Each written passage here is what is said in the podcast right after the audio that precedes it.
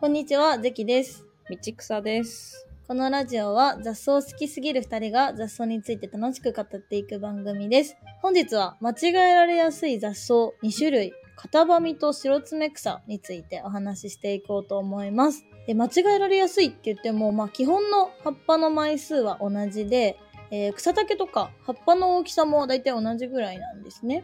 なんですけど、カタバミはカタバミ科、そして白爪草は豆科。まあ、この科目も違うっていう全然違う雑草なんですけど、この見分け方としては、葉っぱの形が、カタバミはハート型、そしてクローバーは卵型になっています。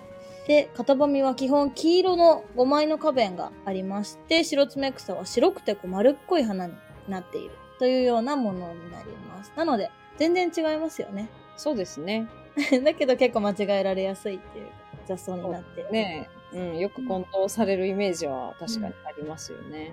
そうですね。うんで、まあその例としては、雑貨屋さんとかでよく幸せの器のクローバーっていう風に販売してるものとかで、葉っぱがハート型になってるものとかもね、あるんですけど、実はこれ型紙じゃんって思いながら私たちは見てるっていう。はい。結構ね、多いですよね。うんうんうんうん。なんか他に例とかありました？そうですね。まあそういう四つ葉のクローバーみたいなモチーフでよく使われてるもの。例えば新幹線のあのグリーン車のマークとか、あはい。緑色のこう四つ葉のマークが使われてて、うんうんうん。でもこれはその一枚一枚の葉っぱに切れ込みはない形なので、うんうんまあ、これは白爪草のクローバーの方だなーっていう感じははい。しますし、車関連でいくと、えっ、と、身体障害者標識っていう、えーとはい青い丸の中に、うんうん。これはハート型の四つ葉が、そう。クロークがあって、一般呼び名がやっぱりクローバーマークとか四つ葉マークっていう表現もされるみたいなんですけど、やっぱりね、葉っぱがハート型しちゃってるんで、ああ、うんこれはどっちかっていうと型紙かな、みたいなね。そうですね。クローバーで完全に言われちゃうとそれもう間違いじゃんって思っちゃうけど。そうですね。あと、同じ車でも、その高齢運転者標識って言ってね、はい昔はもみじマークって言って、あの、雫型の形だったんですけど、今は四つ葉？葉っぱの色が一枚一枚違う4色の四つ葉のマークになってるんですけど、まあ、これは割と丸っこい葉っぱの形してるので、白爪草の方を指してるクローバーで、まあ合ってるのかな、みたいな。型紙の四つ葉って見たことありますか？型紙の四つ葉は、いえ、私は発見できたことないです。私もないです。お少ないんですかね？もしかしたら。なんかね、そう、あの、遺伝子的に、型紙の方がクローバーに比べてなんか安定してるらしくって、発現率は、やっぱり型紙の方が低い。あるにはあるみたいなんですけど、はいはいはい。確率としては低いそうです。あ、そうなんですね。そう。はいあとは、私、あの、桃色クローバー Z のファンなんですね。うんうんうん。はい。ファンクラブ入ってるぐらいファンなんですけど。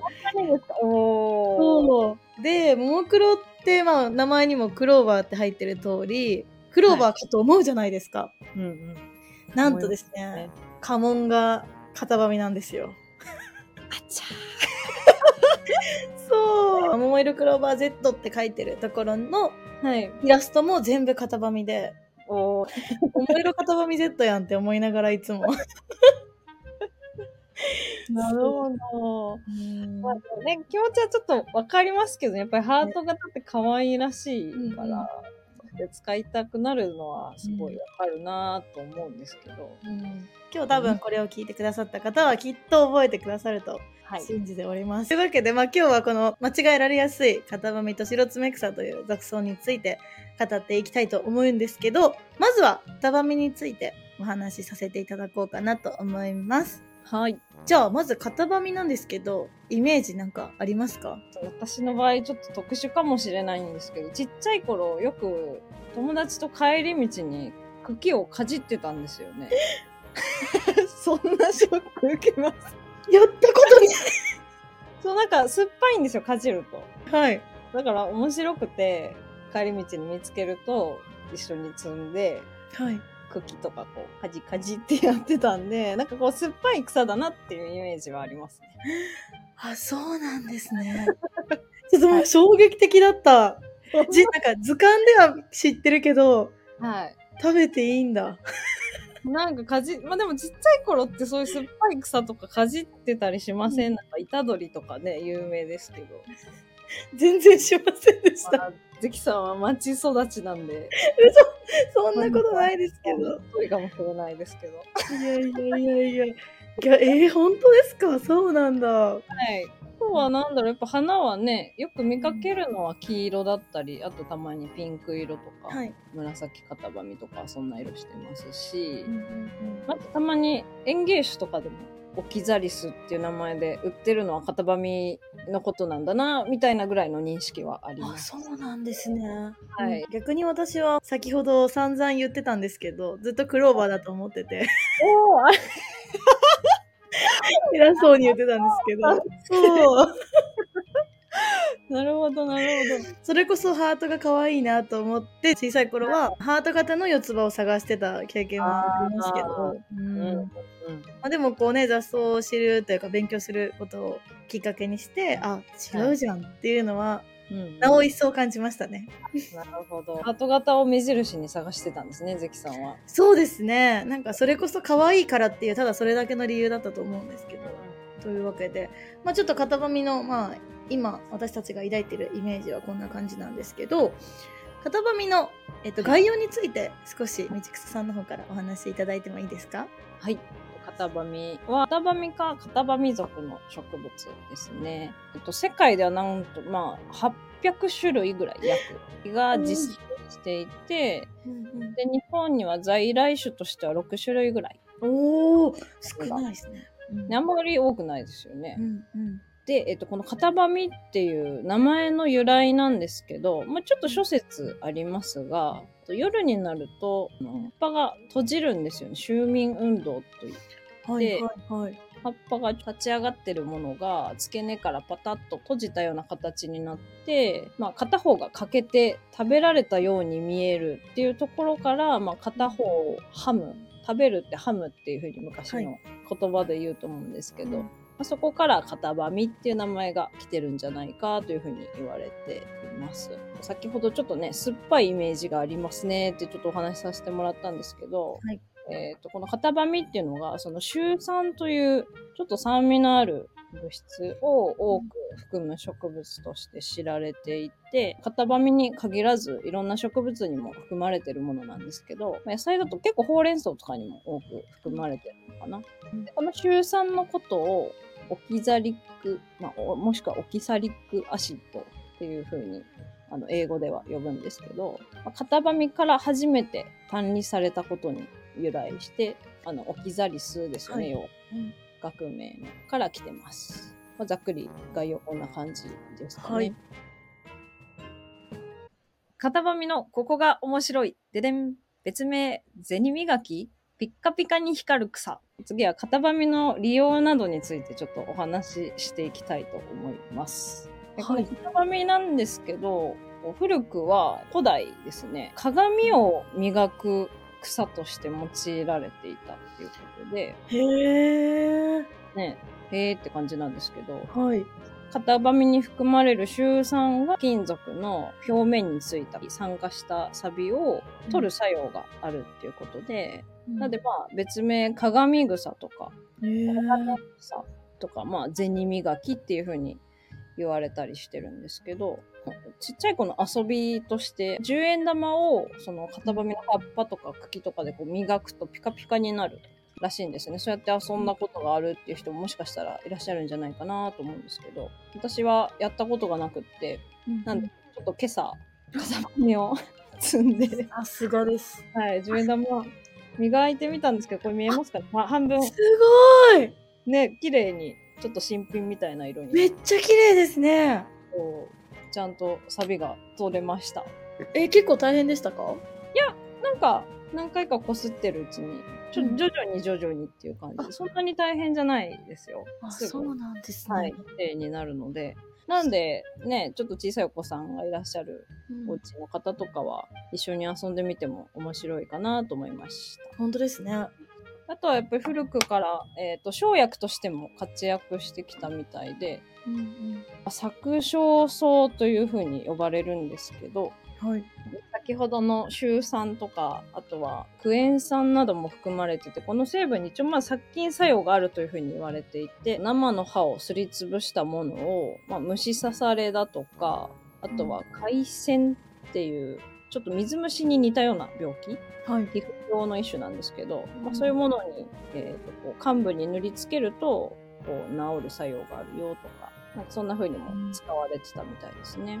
であとは昔の武家のシンボルとしても人気が高くてダバミっていうのは結構繁殖力が強くてで一度根付くとあの絶やすことが難しいっていうことからその家が絶えないとか、まあ、子孫繁栄ということにつながってきて、まあ昔からその武家の家で縁起担ぎとしてこう広く家紋の紋章として、ね、あの片場見紋っていうのが結構あるんですけど、まあ、そういうあのシンボルとしても用いられてきたりっていう歴史がありますね。最近では結構フランス料理ではなんかに注目されてきてるみたいで、へえ。フランスではオクサリスっていう言い方するみたいなんですけど、はいハート型の可愛らしい見た目と独特の酸味がして、まあ、サラダのトッピングだったりとか添え物として用いられるようになってきてるそうです。えー、なんかスプラウトみたいな感じなんですかね？感覚的には。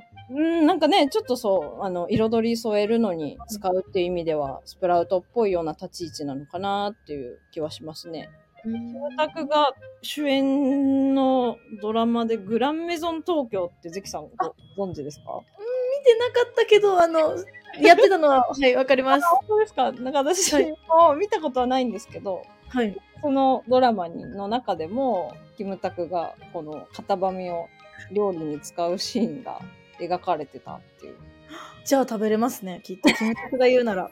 そうですね。で、まあ、あの、先ほど言った中酸っていうのがあんまりこう、たくさん食べ過ぎるのは良くない成分だったりするので、はい。まあ、一度にあんまりこうたくさん食べるのは良くないんですけど、うんまあ、ちょっとこう、そういうものとかにするにはいいかもしれない。えー、なんか、私、栽培して大儲けしようかな。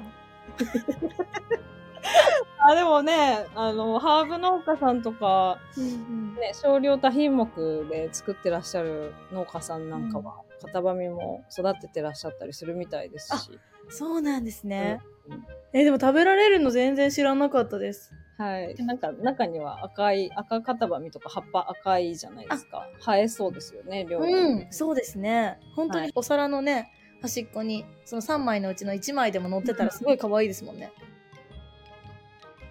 型紙のここが面白い。ででん。種の戦略で子孫繁栄。えー先ほどもあの子孫繁栄のシンボルとして、まあ型紙が家紋のイラストで人気という話が、あの、道草さんからも出ましたけど、まあ、なぜこの型紙が子孫繁栄のシンボルになったのか。まあ、その理由について、ちょっと型紙の種の戦略っていうのに着目してお話しさせていただきたいと思います。型紙なんですけど、よくこう道端とか、あと花壇とか、うん。畑とかにね、結構生えてる雑草なんですね。花壇がまあ問題で、皆さんね、せっかく世話したお花とかがたくさん植えられてる花壇に、型紙がたくさん生えてくるんで、つい国産むしりをね、たくさんされていると思うんですが、はい。これが大変問題でしてですね。この種の形なんですけど、オクラみたいな形になってます。オクラみたいな。あー、うんうんうん。はい。で、オクラもそうなんですけど、中に小さい種が入ってると思うんですけど、そんな感じで、あの、型紙も小さい種がたくさん入ってるオクラみたいな形をしていて、で、その種の一つ一つが発射装置みたいになってるんですね。すごいですね。種を包む皮があるんですけど、うんうんその皮の内側が植物の成長に伴って伸びていくんですね。ああ、なるほど。はいゴゴムみたいな感あ、じ。そうです、そうです、そうです。で外側は変わらないので、内側がこう伸びていくことで、ぐぐぐっとこう圧縮されてきて、うんうんうん。限界まで行くと、ポップコーンみたいにこうパーンって弾ける。なるほど。はい。っていうのがこの型紙の種の仕組みなんですけど、ここで人間が登場するわけです。お、で、草むしりとかをしますよね。花壇に生えてる型紙を。します。で、これを抜こうとすると、その種がパッと弾けます。そうすると、その種がそのまま花壇にもう一度巻かれます。つまり、人間が草むしりをすることで、型紙が繁殖しているとあらまいうわけですね。あ、効果。そうなんです。まあ、なので、型紙からすると、人間が抜くことを見越してるっていう賢い子たちなんですけど、ああ、そうなんですね。なので、まあ、人間に例えてみると、危ない人に触れちゃいけないみたいな感じ？危ない人に触れたら自分の元にもね、こう、はい。降ってくるみたいな感じ？ですかね。はい。触れない方がいい。そうです、そうです。